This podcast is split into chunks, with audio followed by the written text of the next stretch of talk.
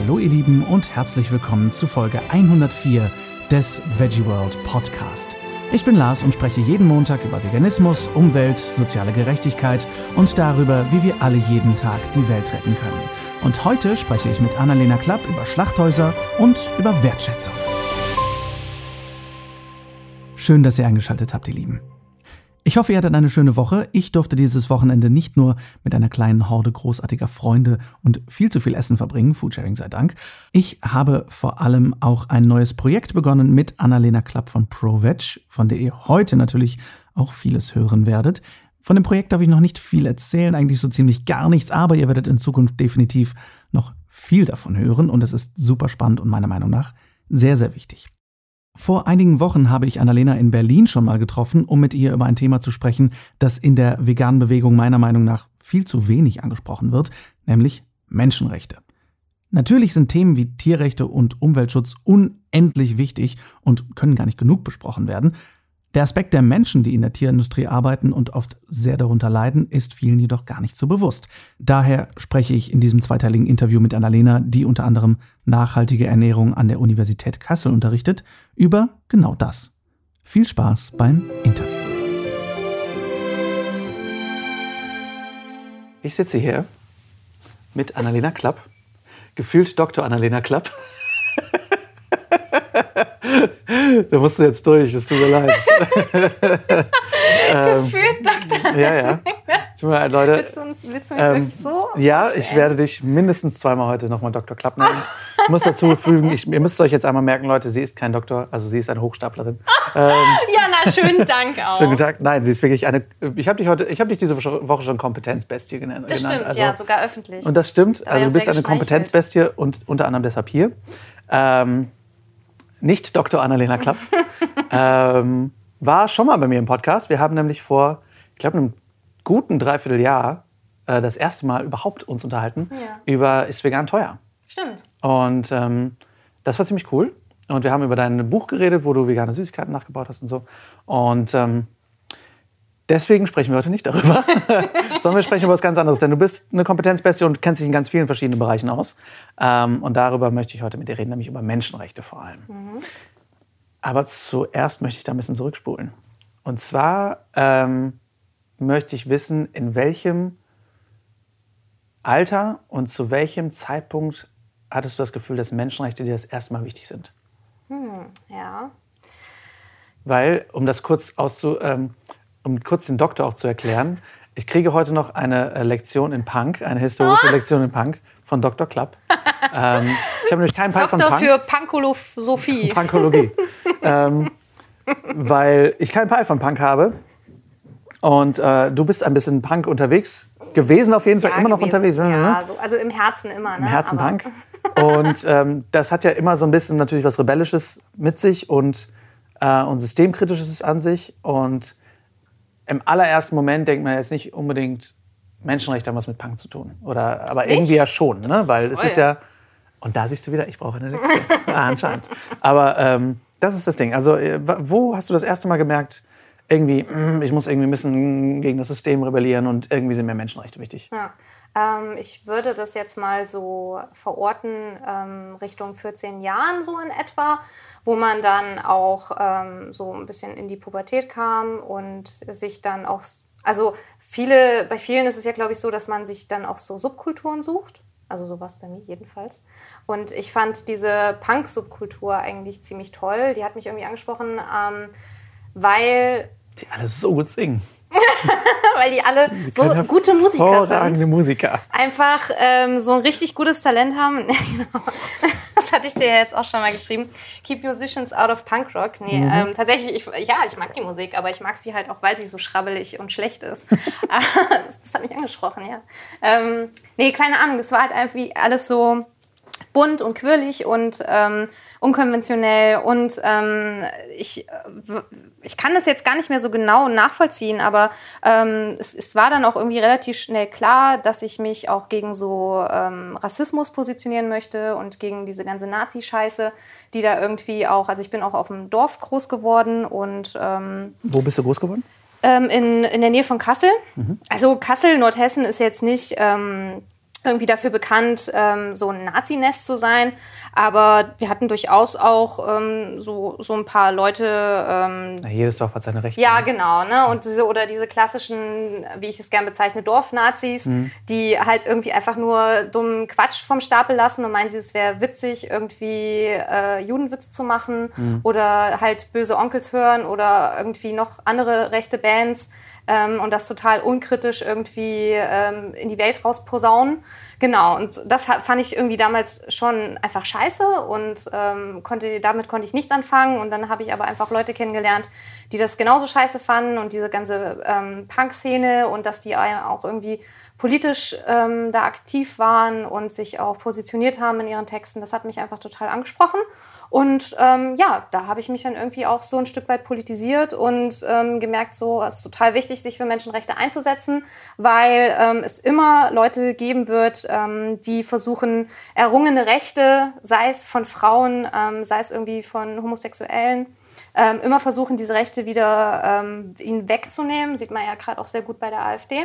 Die wollen ja auch viele errungene Rechte, die wir uns erkämpft haben über die Jahre, wieder rückgängig machen. Mhm. Und es ist immer wichtig, dafür zu kämpfen. Also nie ähm, einfach sich auf dem Status quo auszuruhen. Viele haben sicher, ich sag mal, eine Punk-Phase oder eine, eine Phase, wo ihnen sowas sehr wichtig ist, auch aktiv zu sein, Aktivismus zu betreiben. Bei denen schläft das aber dann vielleicht ein nach dem Studium oder so und dann gehen sie in den Job und Büro und Familie, bla bla. Warum war das für dich weiterhin wichtig? Hm, ähm, ich bin tatsächlich auch in dieser, ähm, also Punk und irgendwann war es mehr noch so eine, ähm, die Hardcore-Szene, also vielleicht für die, die, die es auch nicht äh, kennen. Hardcore ist nochmal so ein bisschen schnellerer und ähm, etwas härterer Punk quasi, ist auch dieser, aus dieser Punk-Szene entstanden und tatsächlich auch nochmal noch mal irgendwie politischer. Und ähm, in der Hardcore-Szene ähm, ist es tatsächlich auch so, dass damals schon ähm, das Thema Veganismus und Tierrechte äh, ein ganz großes Ding war. Also es gab damals auch schon Bands, die irgendwie darüber Texte geschrieben haben. Und ich habe dadurch auch, also damit, da bin ich auch das erste Mal tatsächlich mit Veganismus in Kontakt gekommen. Das war so mhm. vor 14, ähm, 15 Jahren oder so. Ach krass. Ja, ja. Und ähm, also auch auf vielen Konzerten, auf denen ich damals war, also es waren ja wirklich kleine Konzerte, ähm, da gab es damals schon komplett veganes Essen. Und wow. äh, ja, ja, und Infomaterial und so weiter. Irgendwann habe ich das dann äh, auch teilweise in Kassel gemacht. Also ich habe dann auch irgendwie für Konzerte oder für Bands, ähm, ich habe da eben auch viele Leute gekannt, die Konzerte organisiert haben, ähm, habe ich eben auch das Essen gemacht, ähm, auch komplett vegan und so weiter. Und genau, da bin ich das jetzt das erste Mal auch ähm, mit in Berührung gekommen. Aber da war das tatsächlich auch noch so, dass man auf der einen Seite so das Thema äh, Menschenrechte hatte und auf der anderen Seite so das Thema ähm, Tierrechte oder, oder Veganismus. Also man hat es, ähm, also auch die meisten, ich auch, ähm, haben das nicht sozusagen zusammengedacht. Für uns mhm. war es eher so, das war die konsequente Weiterführung von Menschenrechten, dass man einfach sagt, okay, ich möchte, dass kein fühlendes Lebewesen irgendwie für mich leiden muss oder ausgebeutet werden muss oder äh, all diese Dinge. Und das war so die konsequente Weiterführung, aber es hatte noch nicht per se etwas ähm, quasi miteinander zu tun, mhm. sondern man fand einfach beides wichtig und man fand, dass man für, sich für beides einsetzen musste. Mhm. Cool. Ähm, das hast du ja erstmal nicht direkt zu deinem Job gemacht. Was hast du als erstes gemacht, als du nach Berlin gekommen bist? Ähm, als ich nach Berlin gekommen bin, ähm, bin ich, ähm, habe ich bei ProBatch angefangen. Ähm, Ach, direkt hast du hier angefangen? Ja, ich wohne hier Ach. noch nicht so lang. Ähm, Ach so. Erzähl mir mehr. Was hast du erst gemacht? Okay, was hast du erst gemacht? Was Ach, ja, dein, ich was war dein ursprünglicher Beruf? Okay, äh, was war mein, ah, ähm, da, da, hat mir eine Freundin vor Jahren mal ein, äh, ein, eine Kopie von so einem Freundschaftsbücher heißt das, war das, ne? Diese Freundschaftsbücher, die man sich so in der Schule, genau, ne? genau, wo man dann irgendwie auch äh, Berufswunsch und so. Oh, ja. ähm, das war, glaube ich, tatsächlich sogar in der Grundschule oder also maximal irgendwie fünfte Klasse. Und da habe ich tatsächlich reingeschrieben Journalistin. Wow, ja. Carla Kolumna. Ja, ja Carla Kolumna, genau so hat mein Papa mich immer genannt. Die Rasenreporterin, hervorragend. Genau das, ja. ja. Mhm. Und ähm, und tatsächlich ähm, war das, äh, habe ich das auch immer so ein bisschen verfolgt. Also irgendwie äh, wollte ich dann auch was mit Medien machen. Was mit Medien? Ich muss nach Berlin. so richtig klischeehaft, schön hipster, genau. Ähm, naja, schnell aber... auf zum Röhrendienstladen. aber so schnell ging es dann doch nicht. Also ich habe dann erstmal äh, mein Fachabi gemacht und dann habe ich erstmal eine Ausbildung gemacht, aber tatsächlich auch eine Ausbildung mit Medien. Und zwar habe ich Medienkauffrau für Digital und Print gelernt mhm. bei, einem, äh, bei einem Tageszeitungsverlag in Kassel. Und dann habe ich auch noch nach der Ausbildung da eine Weile gearbeitet. Und dann habe ich aber gewechselt zu einer ähm, Werbeagentur, die sich ähm, also so auf Internet-Krams ähm, spezialisiert hat, so Website-Design und also ein Krams. Und ähm, da habe ich im Marketing gearbeitet. Und ähm, da, in der Zeit bin ich auch, nee, nee, nee, nee, ich bin schon vorher vegan geworden.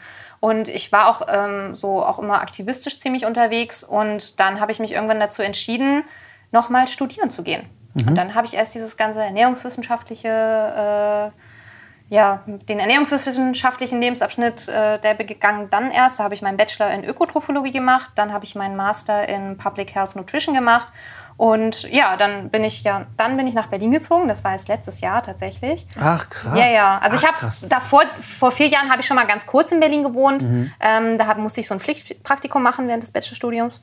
Ähm, genau, und jetzt äh, letztes Jahr bin ich dann nach Berlin für den Job bei ProVeg gezogen. Mhm. Ich habe auch davor schon immer für ProVeg gearbeitet, äh, freiberuflich als Journalistin, also mhm. als Redakteurin tatsächlich. Und ähm, eben auch für, äh, auf Messen habe ich Vorträge für ProVeg auch gehalten. Und ähm, da auch äh, dieses Süßigkeitenbuch ist ja auch so ein bisschen in Kooperation entstanden. Ah, ja. okay. Ja, ja, genau. Ach, spannend. Ja. Ähm, mal eine technische Frage von jemandem, der selber kein, der selber in Anführungszeichen nur Fachabi hatte. Ähm, wie ging das? Also wie sah das technisch aus, dass du dann Ernährungswissenschaften studieren konntest, wo du ja kein klassisches Abi hattest, sondern nur Fachabi in mhm. Anführungszeichen? Ähm, das war kein Problem. Also das ist, glaube ich, jetzt weiß ich gerade gar nicht, ob das ähm, bundeslandbedingt ist. Das ah, kann okay. sein. Ich konnte es in Hessen jedenfalls studieren. Mhm. Ich glaube, es wäre ein bisschen schwierig geworden, wenn ich mich an der Uni beworben hätte. Aber ich habe an der Fachhochschule studiert. Und da war das kein Problem. Hm. Ja. Ah, okay, ja, okay, die Fachhochschule weiß, das ist. Sieht man, wie gebildet ich bin. Ähm, Aber ich okay. wusste es jetzt spontan auch nicht mehr ja. so. Ist schon auch wieder so lange her. Weil das ist halt was, was, was mich oft bewegt hat, wenn ich irgendwie Zweifel hatte, gerade an meinem Schauspielerdasein oder sowas. Immer so, ah, warum habe ich kein Abi gemacht? Ne? Und, und natürlich das, was die Lehrer einem sagen, wenn man sagt, ich mache kein Abi, ich bin Schauspieler. ähm, ich habe es immer in dieser Stimme gesagt, natürlich. Ähm, aber das finde ich spannend, dass man eben, dass alle Hörerinnen und Hörer, die Fachabi haben und selber zwischendurch denken, scheiße, ich möchte irgendwie was Veganeres machen in meinem Leben, dass die mhm. vielleicht noch das studieren können. Okay, spannend. Ja, ähm, kurze Zwischenfrage. Hast du selber jemals in einer Punkband gespielt? ja. Bassistin? Nee, ich war die Sängerin. Die Sängerin, okay. Ja, die, oder mehr, es war ein bisschen mehr Geschrei als Gesang. Was? Bei einer Hardcore-Band? Kann ich mir nicht vorstellen. Okay, okay. Ähm, das heißt, du hast deine Bassist, äh, deine Sängerin-Träume, Screamerin-Träume genau, ja. aufgegeben ja, und bist, äh, nach, bist zu Provetsch nach Berlin gekommen. Genau. Ähm, was genau ist hier deine, deine Position oder mhm. deine Aufgabe? Ich bin äh, bei ProVeg Fachreferentin für Ernährung und Gesundheit. Ähm, ich arbeite da in dem, in dem Research Department, also so eine klassische wissenschaftliche Mitarbeit quasi und ähm, bin da so verantwortlich für alles ähm, rund um das Thema ja, Ernährung und Gesundheit, also alles, was so an Kommunikation nach draußen geht. Ähm, das wandert irgendwie nochmal über meinen Tisch, damit ich checke, okay, ist das alles wissenschaftlich haltbar? Kann man das so sagen? Mhm. Ähm, wir legen sehr großen Wert auf Seriosität. Und ähm, aber ich arbeite eben auch an eigenen ähm, Projekten. Um, ich, ich, kann jetzt über das Aktuelle auch noch gar nicht so viel erzählen tatsächlich, ja. aber da wird was ziemlich Cooles demnächst veröffentlicht werden. Mhm. Haltet, haltet, Augen und Ohren offen im August, so tendenziell. Ähm, genau, und ähm, ansonsten ich halte auch Vorträge. Ähm, wir kooperieren auch teilweise mit Universitäten zusammen und da werde ich auch ähm, öfter mal als Rednerin für Workshops eingeladen. Ja, so, das ist so meine Arbeit. Wie kommt es, dass wir jetzt mit dir als, als Ernährungswissenschaftlerin über Menschenrechte sprechen. Ja, das Thema Ernährung und Menschenrechte ähm, hängt tatsächlich viel enger zusammen, als viele wahrscheinlich denken. Und ähm, auch als Ernährungswissenschaftlerin sollte man sich durchaus damit auseinandersetzen. Also mein Schwerpunkt im, im Studium und auch jetzt noch, also ich unterrichte auch an der Hochschule, an der ich studiert habe, das Seminar ähm, Nachhaltige Ernährung. Und ähm, im ganzen Kontext der Nachhaltigkeit ähm, ist eben auch das Thema Menschenrechte und ähm, sehr präsent und sehr wichtig. Was hat Menschenrechte für dich mit dem Thema Veganismus zu tun? Veganismus ist doch für Tiere oder für den Planeten oder für die Gesundheit, aber ähm, Provetsch hat ja Menschenrechte oder Gesetz, Ge Gerechtigkeit auch unter den fünf Pros. Ähm, was hat das miteinander zu tun?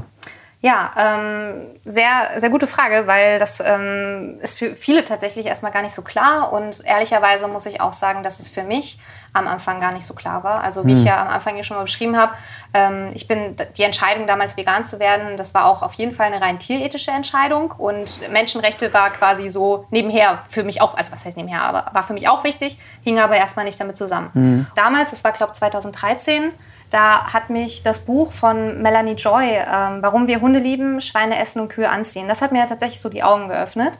Ähm, und da ist mir klar geworden, dass Menschenrechte eben auch mit Veganismus ähm, zusammenhängen. Und sie hatte nämlich so ein ganzes Kapitel über die, wie sie es nennt, Kollateralschäden des Fleischsystems geschrieben.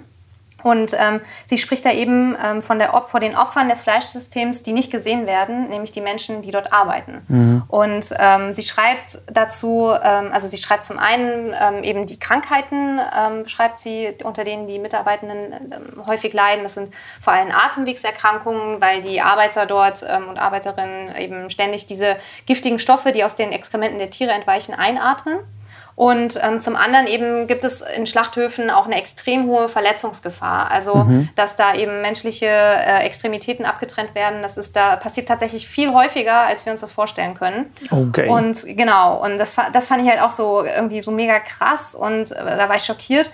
Aber am meisten berührt hat mich tatsächlich der Teil, ähm, wo sie Interviews mit Schla ähm, Schlachthofmitarbeitern führt und wo sehr gut klar wird, dass die Arbeiterinnen und Arbeiter eben nicht nur einer sehr großen körperlichen Belastung ausgesetzt sind, sondern auch einer enormen psychischen Belastung. Also das Töten von Tausenden von Tieren jeden Tag in so einem Betrieb, das geht ja nicht spurlos an dir vorbei. Und ähm, das, das macht ja etwas mit dir. Und das ähm, das sind ja nicht alles Sadisten. Also das sind ja ganz normale Menschen, die dort arbeiten, die halt einfach einen beschissenen Job annehmen mussten, ähm, weil sie halt auch irgendwie über die Runden kommen müssen und Geld verdienen müssen. Und ähm, ein Zitat von, von so einem Schlachthofmitarbeiter, das kann ich mich noch sehr gut erinnern, der sagte, noch schlimmer als diese körperliche Gefahr ist der seelische Preis, den man zahlt.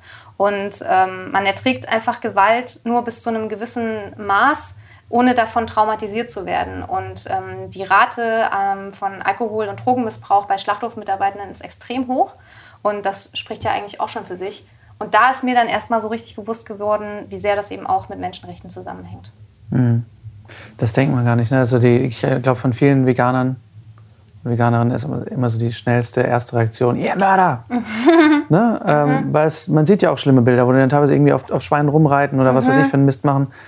Und du denkst, das sind so erschreckende psychische Reaktionen, um mit diesem Druck umzugehen. Ja.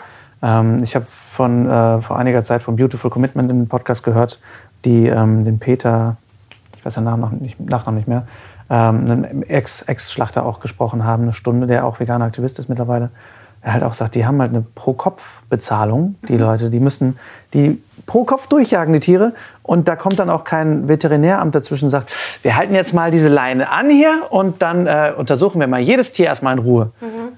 Pustekuchen. Ne? Und das ist ja auch was, wo man denkt, boah. Und, und ich glaube, was wir uns auch kaum vorstellen können, was ich mir persönlich auf jeden Fall nicht vorstellen kann, ist, wir sehen diese schlimmen Bilder auf Bildschirmen. Das ist zum einen nochmal was anderes, als die im Live zu sehen. Und zum anderen ist das ja was muss das für ein Geruch sein? Ja. Was muss das für ein Gefühl sein, auf glitsch, vom Blut glitschigem Boden ja. zu sein? Die Schreie der Tiere. Die Schreie, wow, diese Lautstärke. Ja. Das muss unfassbar sein. Und das eben nicht am schlimmsten Tag deines Lebens einmal für acht Stunden, mhm. sondern Tag ein, Tag aus, ja. fünf Tage die Woche oder sechs Tage die Woche oder manchmal sieben Tage die Woche. Ja. Du bist darauf angewiesen, dahin zu gehen. Du musst dahin gehen, um deine Familie zu ernähren. Ja, irgendwie. Genau, irgendwie selber über die Runden zu kommen. Uh, und, und was muss das für eine unglaublich ausweglose Perspektive sein für diese Menschen, da zu sein und zu denken, ach, ich habe keine, ich habe keine Wahl. Gleichzeitig, ich habe letztens mit einem anderen Aktivisten gesprochen, der meinte, was er ihnen trotzdem vorwirft, ist, dass sie trotzdem immer die Wahl haben, es nicht zu tun. Und die, die, dieses Argument verstehe ich auch, dass man trotzdem, es gibt immer für dich, ich glaube, viele sehen das halt einfach nicht, es gibt immer die Wahl, trotzdem zu sagen, nein, ich fege lieber Straßen.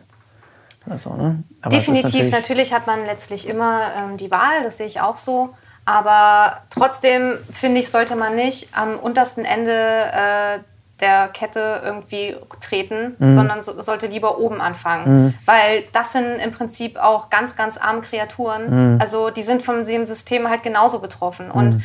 ähm, ich finde, also man darf auch nicht immer äh, von, von, von, von seinem eigenen Standpunkt ausgehen. Also ja. die, ähm, die Empathie ähm, oder dieses Bewusstsein, das wir gegenüber den Tieren vielleicht haben, das hat nicht jeder. Und ähm, wir sind damit auch nicht geboren.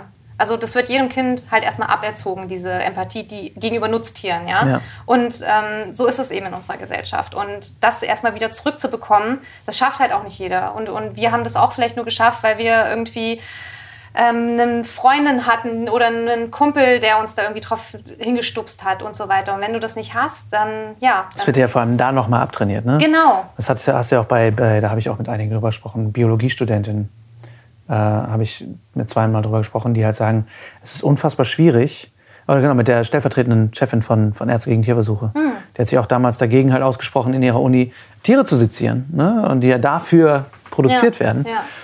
Aber wie sehr uns das abtrainiert wird, diese Empathie. Und natürlich, wenn du Schlachthausmitarbeiter bist, natürlich wird dir das abtrainiert. Ja, richtig. So. Du, ähm, oder was Metzger ja auch irgendwie haben, die kriegen in der Lehre erstmal am ersten Lehrtag kriegen die ein Glas Blut vorgesetzt. Ah. Damit die ein Glas Blut trinken. Was? Ja, ja, das ist ein Initiationsritus. Oder auch denkst. Das habe ich ja noch nie gehört. Das herzlichen Glückwunsch. Herzlichen Glückwunsch. Natürlich, wenn du das schon mal hinter dir hast, das, das muss ja jeden Stumpf Tag abstumpfen. Ja. Und natürlich versuchen die mit Humor, mit, mit schwarzem Humor und und irgendwelchen Mechanismen, was auch immer sie finden, ja. irgendwie mit diesem Leben klarzukommen. Ja. Das stelle ich mir echt die Hölle auf Erden vor. Ja. So. Und ich glaube, und, und worüber wir letztens, wir bei der letztens auch mal schon gesprochen hatten, ist ja auch die finanzielle Notsituation, in die sie da ja. gedrückt werden oft. Ja. Ne? Magst du darüber ein bisschen was erzählen? Ja, gerne. Also es ist ja auch nicht so, dass das irgendwie ein toll bezahlter Job wäre, mhm. also diese harte Arbeit, sondern ähm, die wird eben, also in der EU wird äh, das hauptsächlich von schlecht bezahlten Arbeiterinnen und Arbeitern aus Osteuropa durchgeführt. Ähm, die bekommen Werksverträge über ausländische Firmen, um so den gesetzlichen Mindestlohn zu umgehen. Und ähm, Gewerkschafter sprechen eben sogar, ähm, dass da ein Milliardenmarkt ähm, von mafiösen Strukturen entstanden ist, Krass. mit Lohndumping und ähm, ja, nennen das eben auch eine moderne Form der Sklaverei. Und in, ähm, also das in der EU und in Amerika passiert das genau dasselbe Spielchen eben mit Arbeiterinnen und Arbeitern aus Lateinamerika und Asien. Mhm. Und ähm, sogar die äh, internationale Menschenrechtsorganisation Human Rights Watch, die kritisiert die gesamte Branche der Fleischindustrie und sagt, dass die Arbeitsbedingungen dort grundlegende Menschenrechte verletzen. Krass. Das heißt, es wird gesehen schon. Ja, ja. Aber es ist so, meh. Ja, man macht dann mal so das eine oder andere. Ne? Wenn dann mal eine Kontrolle ist, ähm, mhm. ist alles schick. Aber im Prinzip, ja. Also das Problem ist bekannt. Ja. Aber ich sag mal so, das Problem ist trotzdem noch nicht so bekannt, dass es eine öffentliche Empörung auslöst. Ne? Mhm. Das, es gibt schon so den einen oder anderen Bericht. Wie gesagt, auch Gewerkschaften setzen sich dafür ein, dass das auf den Tisch kommt.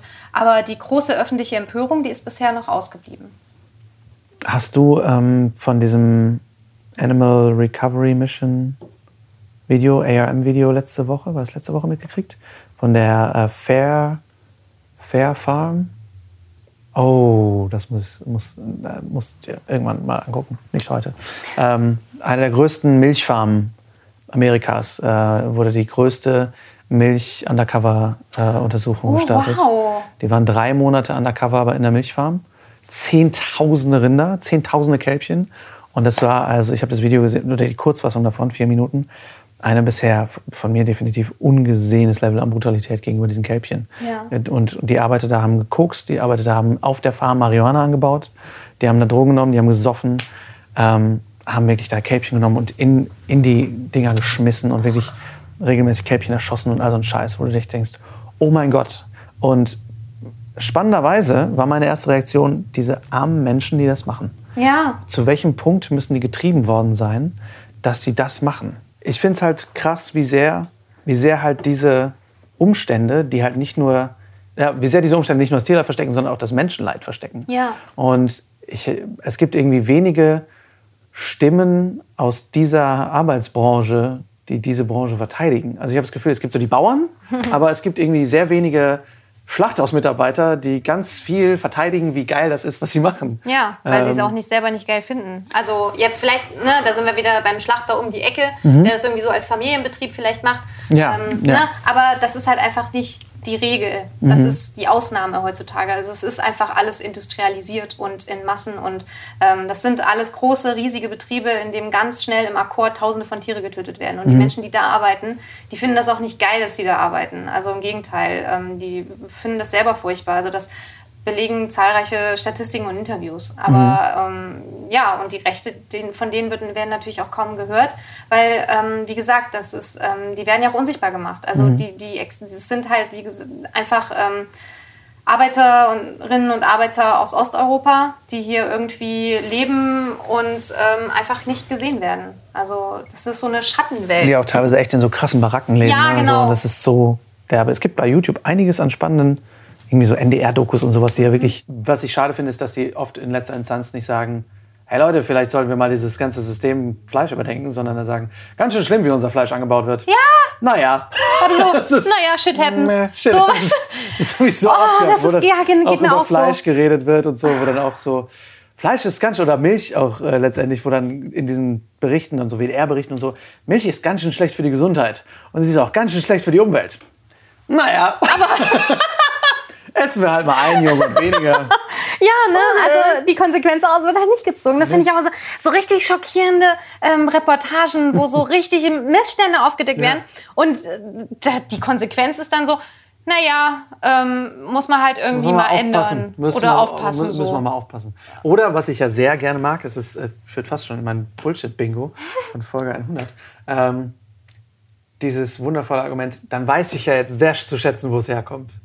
Oh. Das ist so ein bisschen, ich weiß sehr zu schätzen, wo der Blutdiamant herkommt, den ich wow, Wow, ehrlich? Ja, das ja. habe ich ja noch nie gehört. Ich weiß einfach sehr zu schätzen, wo mein Fleisch herkommt. Also ich weiß dann jetzt, dass einfach, wenn ich das jetzt dass einmal dafür esse, Menschen und Tiere leiden mussten. Ja, das und ich habe das halt Privileg, ja. das jetzt zu essen. Dann habe ich jetzt halt Wertschätzung wow. und das macht alles gut. Ah, ja, okay, ja, ja, Wertschätzung und Genuss und so. Wertschätzung, Genuss und ah. Nachhaltigkeit sind alles so Modewörter, die kannst du einfach einmal benutzen. Annalena, du musst das endlich mal verstehen. Benutzt das einfach das Wort und sag, ich, ich, ich, ich habe jetzt Wertschätzung dafür, dass ich schwarz fahren darf. Dankeschön. Also das ist es. Du musst einfach nur Dinge wertschätzen, dann ist alles gut.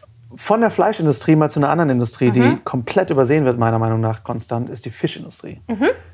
da freut sie sich direkt. ja! Ähm, Magst du mir was über die Fischindustrie erzählen? Ja, gerne. Ähm, da können wir mal so einen Blick äh, nach Asien werfen. Ähm, denn die Zulieferer von so globalen Nahrungsmittelkonzernen beuten vor allem in Thailand Arbeiterinnen und Arbeiter aus ähm, auf Fischfangschiffen. Und ähm, die Menschen dort berichten eben auch ähm, von katastrophalen Arbeitsbedingungen. Die müssen teilweise bis zu 16 Stunden pro Tag arbeiten. Sie erfahren körperlichen Missbrauch, Freiheitsbeschränkung und erhalten wenig oder teilweise sogar gar keinen Lohn. Man ist ja dann irgendwie da auf der See sozusagen gefangen. Ähm, und es findet auch ein Menschenhandel dort statt und auch teilweise Kinderarbeit. Und ähm, auch hier kritisieren bereits Menschenrechtsorganisationen ähm, diese die ganze Fischereibranche und ähm, sprechen auch hier von Sklaverei. Und ähm, die EU ähm, spricht, also ich habe auch mal jetzt in der Vorbereitung für, diesen, für den Podcast mal geschaut, ähm, was so die EU da vielleicht mittlerweile auch mal macht, weil wir importieren ja unglaublich viel Fisch von da. Die EU spricht die ganze Zeit eigentlich nur davon, illegale Fischerei den Kampf anzusagen. Ähm, die meint damit auch diese Arbeitsbedingungen, aber so wirklich sprechen darüber tut sie nicht. Es ist immer die ganze Zeit von illegaler Fischerei die Rede. Und ähm, es wurde ein ähm, Importverbot angedroht aus, von Fisch aus Thailand. Das wurde aber tatsächlich Anfang dieses Jahres wieder aufgehoben mit der Begründung, Thailand sei ja den Forderungen, ähm, die illegale Fischerei stärker zu bekämpfen, nachgekommen und ähm, würde jetzt eben auch zunehmend Kontrollen durchführen und damit sei quasi wieder alles in Ordnung. Und ein Bericht von Human Rights Watch, die ich eben auch schon mal zitiert habe, ähm, die sagen eben, dass sich zwar an mancher Ort das schon etwas verbessert hat, im Großen und Ganzen findet diese Verbesserung aber nur auf dem Papier statt. Also mhm. soll heißen, die Fischereibetriebe, ähm, die reichen eben so Belege, ähm, als, also Papiere der Arbeiterinnen und Arbeiter als Belege ein, auf die, das, auf die sie dann eben bestätigen, ja, die arbeiten hier und auf dem und dem Schiff und so weiter. Und dann erweckt das ihnen den Eindruck, dass das alles ordnungsgemäß ist. Ähm, die Zustände haben sich nicht verändert. Mhm. Und ähm, der Kinderarbeit ist man damit auch nicht irgendwie Herr geworden, weil man trägt dann jetzt einfach ein anderes Alter ein. Ne? Mhm. Also dann, sind, äh, der, dann ist der 15-jährige Junge halt jetzt ähm, 19. Oh, so. Fantastisch. Und, ähm, oh. und damit ist das Problem Geil. gelöst. Geil. einfach nur Papiere, einfach nur Papiere ja. fälschen, Leute. Das, das ist so, ich musste gerade nur sagen, was macht dieser Blutfleck auf dem Papier? Ach, ist, Papier ist ja in Ordnung, Leute, ist ja gut. Ja. Das finde ich so krass, weil das ist für mich, da muss ich direkt an mein Lieblingspolitisches Argument denken. Ich kritisiere es scharf. Die Kanzlerin hat scharf kritisiert, was da passiert. Ist, Ja. Wir kritisieren scharf, was in dieser Fischindustrie passiert. Genau, aber Wir tun nichts, Wir tun aber, aber wir nichts. kritisieren Ja, genau, scharf. wir haben es kritisiert. Wir, also Ja. unsere Hände sind jetzt rein. Wir haben gesagt, wir finden Ja. es nicht okay. Ähm, Und das Stück Fisch, was wir essen, das wertschätzen wir jetzt halt sehr. Und wir sagen, dass wir genau das wertschätzen und alles ist gut. Ähm, zum Thema, hast du was zum Thema nachhaltige Fischerei? Weil das ist etwas, wo ich oft das Gefühl habe, dass sich viele Leute, ich sag mal, da rein fliehen, dass sie sagen, hey, ist ja nachhaltig gefischten Fisch, ich esse nur den zertifizierten nachhaltig gefischten Fisch. Ja, letztlich ähm, ist das eben auch. Also unsere Meere sind komplett überfischt. Und da bringt es auch nichts nachhaltig. Also, weil es ist ja, es ist der Punkt der Überfischung ist ja schon erreicht. Also Nachhaltigkeit bedeutet ja, dass, ähm, dass ich etwas mache und es äh, noch genügend da ist. Dann, halt nichts also, schlimmer wird. Genau, dass es nicht schlimmer wird, sondern dass es so ein gesunder Kreislauf ist. Und diesen Punkt haben wir ja schon längst überschritten. Deshalb ist nachhaltige Fischerei eigentlich, kann gar nicht existieren so in dem Sinne. Ja. Und wir müssen erst mal sehen, dass unsere Meere wieder in Ordnung kommen, bevor wir da ständig noch weiter fischen. Da ähm, könnt ihr alle in unsere Fischfolge reinhören, die ich vor gefühlten Ewigkeiten gemacht habe. Ja, das Thema Fisch liegt mir voll am Herzen. Fische Ja? waren immer was, was mir relativ egal war, aber das Ausmaß, dieses Ausmaß Ja. hat mich so schockiert. Und ich habe Bilder gesehen. Das Ding ist, Fische sind so fremd. Die sind so fremd, die sind leise, wenn sie sterben, lalala, sind Genau. egal. Aber wenn man diese Massen sieht, also wo du ja wirklich gigantische.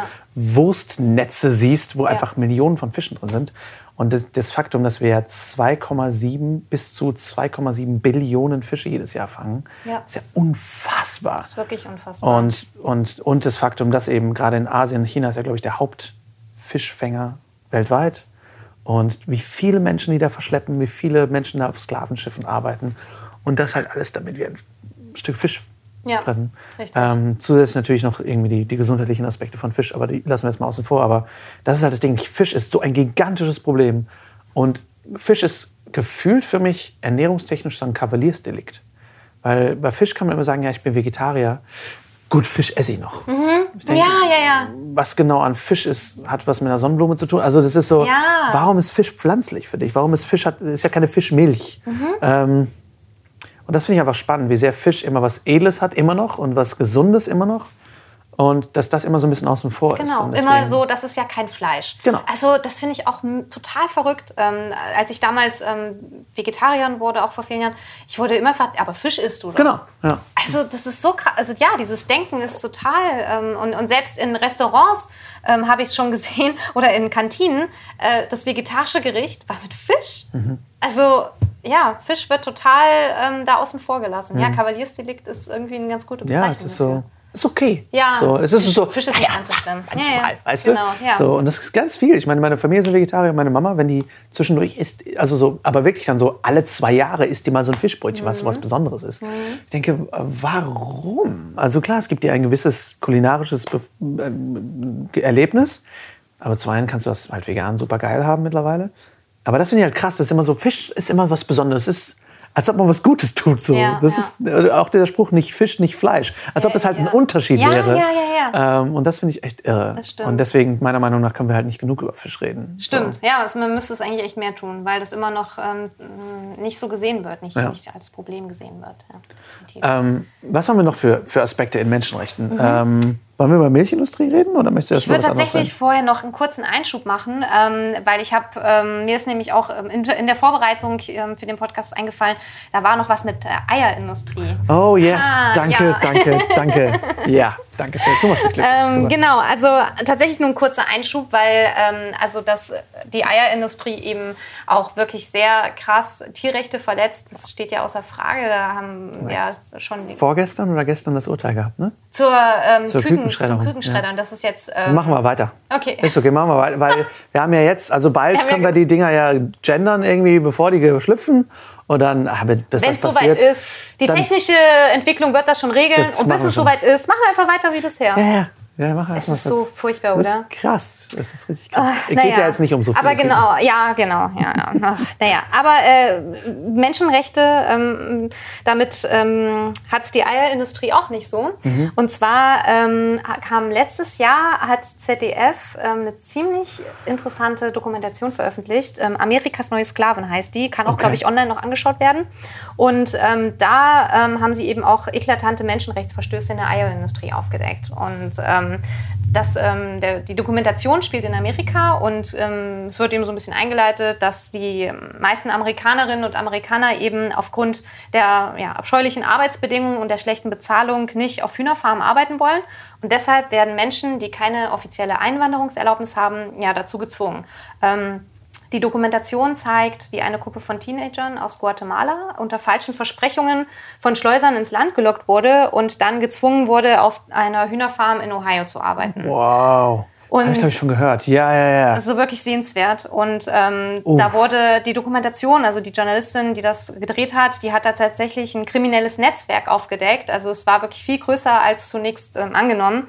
Und ähm, ein kriminelles Netzwerk, das eben minderjährige, unbegleitete Geflüchtete ausbeutet, ähm, systematisch. Und die Jugendlichen, den Jugendlichen wird eben damit gedroht, ähm, den Familien sämtlichen Besitz wegzunehmen oder sogar Mutter und Vater zu töten, wenn die eben auf der Farm nicht arbeiten. Ja, What? ja, so richtig, richtig schlimm, richtig schlimm. Oh, wow. Und ähm, die Jugend Jugendlichen schildern dann eben auch, wie schrecklich es ist, auf dieser Hühnerfarm zu arbeiten. Also der Gestank, die leidenden Tiere ähm, in den Mastanlagen. Ich meine, wir kennen ja alle die Bilder, die Tierrechtlerinnen und Tierrechtler von diesen Mastanlagen veröffentlicht haben. Also da sollte, das ist kein Ort, an dem ein Jugendlicher arbeiten sollte. Also, da sollte eigentlich gar kein Mensch arbeiten. Ähm, und ja, dieses Beispiel zeigt eben auch, äh, wie sehr das Thema äh, Menschenrechte damit wieder zusammenhängt mit unserem Konsum von tierischen. Produkten. Ich finde es spannend, weil es ist so.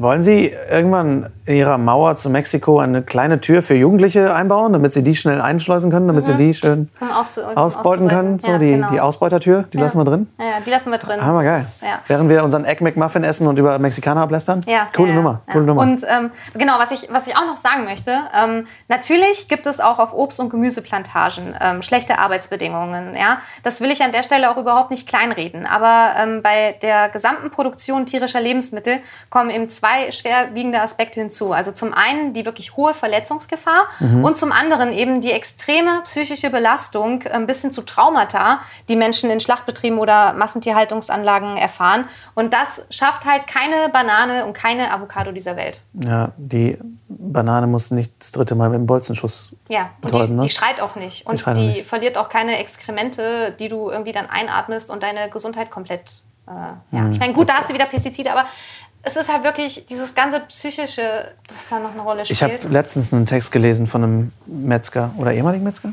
äh, einen englischen Text, der auch wirklich sagt, du, du kämpfst da teilweise um dein Leben, weil Mhm. dann teilweise die, der Bolzenschuss geht daneben und dann rennt die Kuh hinter dir her. ja, Und dann herzlichen Glückwunsch. Mhm. Und das heißt, dann, dann rennst du weg, versteckst dich und wenn sie sich beruhigt hat, musst du wieder hin und einen scheiß Bolzenschutz Ja. zu machen. Dann darfst du nicht, sorry Leute, ich hab, die, die, die geht mir durch, die, die lebt weiter. Du musst zurück, um den Bolzenschuss wieder zu setzen. Wenn er wieder vorbeigeht, dann rennst du dich wieder fast über den Haufen, dann musst du wieder zurück. Also es ist ja ein unfassbar gefährlicher Job. Ja, Gleichzeitig, ne, Ja, und wenn die, also ich ha- habe ich auch mal eine ähm, Dokumentation drüber gesehen oder einen Bericht, ich weiß gar nicht mehr, da, ähm, wenn es darum geht, die ähm, Rinder eben auch ähm, werden ja dann an diesen Haken aufgehangen und teilweise leben die da halt auch noch und zappeln ohne Ende und manche fallen dann runter und fallen auf die Arbeiter. oh mein Gott. Ja, und so eine riesen Kuh, also die da irgendwie aus drei Meter Höhe auf dich fällt, na gute Nacht. Das ist auch kein Berufszweig, wo man irgendwen von kennt. Nein. Das ist halt so krass. Du sagst so, ja, mein Onkel war Metzger oder irgendwie so, aber niemand sagt, ja, ja, äh, meine Mutter arbeitet als Schlacht, Schlachtarbeiterin äh, in dem Betrieb so und so. Man kennt niemanden, nein. Und das sicherlich nur, weil nicht, weil wir in so einer veganen Bubble leben. Also ich meine, ich, wir kommen irgendwie, ich komme vom Dorf, ja, und ich kenne niemanden, der in so, so einem Betrieb, also ne, jetzt nicht so der kleine Dorfschlachter, sondern wirklich so in so einem Die Schlachtbetrieb. Genau, ja. die ja, die, die ja wirklich die über 90 Prozent unserer Lebensmittel produzieren, also der tierischen Lebensmittel. Ja. Man kennt niemanden. Ja. Also für diejenigen, die, es, die jemanden kennen, Ja, Leute, bitte. schreibt also uns schreibt, gerne mal. schreibt uns bitte. Es interessiert mich wirklich. also auch, wer, ja. wenn jemand so jemanden kennt, schreibt uns. Ja. Hi at drclub.com. Nein, schreibt uns wirklich. ja, wirklich, wirklich, wirklich. Und das, das tut ihr ja auch. Ich, äh, ihr schreibt immer ganz toll. Okay, bitte schreibt niemandem an hi at drclub.com. Die Adresse gibt es nämlich wirklich nicht. Aber schreibt uns gern, wenn ihr Menschen kennt, die als Schlachthausmitarbeiter oder Schlachthausmitarbeiterin oder Fischerin oder Fischer in großen Betrieben arbeiten. Genau solchen Betrieben, über die wir heute gesprochen haben. Und erzählt uns gern, wie euer Eindruck von diesen Menschen ist. Und wenn die eine spannende Geschichte zu erzählen haben, lasst uns gern davon wissen. Wenn ihr mehr über Annalenas Projekte erfahren möchtet, folgt ihr gern bei Instagram at foodrevolte und lest natürlich auch gerne ihren gleichnamigen Blog foodrevolte.de und, wenn ihr mögt, schaut am kommenden Freitag auf unserem YouTube-Kanal vorbei. Da findet ihr dann das neue Video 33 Fragen an Annalena Klapp. Ich hoffe, die Folge hat euch gefallen. Schreibt mir wie immer gern eure Fragen, Themenwünsche und Gedanken an lars.veggieworld.de oder direkt bei Instagram at larswalterofficial. Folgt mir da gern und folgt uns natürlich at official. Das Video über die Fair Oaks Farm, über die wir gesprochen haben in dieser Folge, findet ihr übrigens in den Show Notes, wenn ihr euch das mal anschauen möchtet, ebenso wie die Reaktion der Firma, die diese Farm betreibt. Außerdem findet ihr die Fischfolge, die wir vor einiger Zeit gemacht haben und über die wir gesprochen haben. Hört da gerne nochmal rein, wenn ihr es vielleicht auch schon habt, um euch einfach ein bisschen die Fakten nochmal ins Gedächtnis zu rufen. Oder wenn ihr noch gar nicht reingehört habt, hört bitte diese Folge. Fische sind wichtig. Fische sind Freunde, kein Futter. Hört gerne rein. Alles in den Show Notes. Last but not least wurde ich bereits von drei Lehrerinnen angeschrieben, die sich für die Idee einer veganen Schulinitiative interessieren. Ich werde euch diese Woche zurückschreiben und untereinander vernetzen. Und wenn ihr selbst Lehrer, Lehrerinnen oder Elternteil seid und mehr Veganismus und Nachhaltigkeit in eure Schulen bringen mögt, aber allein nicht so recht das Ganze umzusetzen wisst, schreibt mir gern an lars.veggieworld.de. Ich vernetze euch weiter und wir finden bald dann hoffentlich eine Organisatorin oder einen Organisator, der das Ganze dann richtig ans Laufen bringt. Wir hören uns nächsten Montag wieder. Da spreche ich mit Annalena über Milch, Social Media und viel, viel mehr. Bis dahin rockt die kommende Woche. Lasst uns aufstehen und loslegen für die Tiere, für die Umwelt und für uns alle. Viel Spaß beim Weltretten.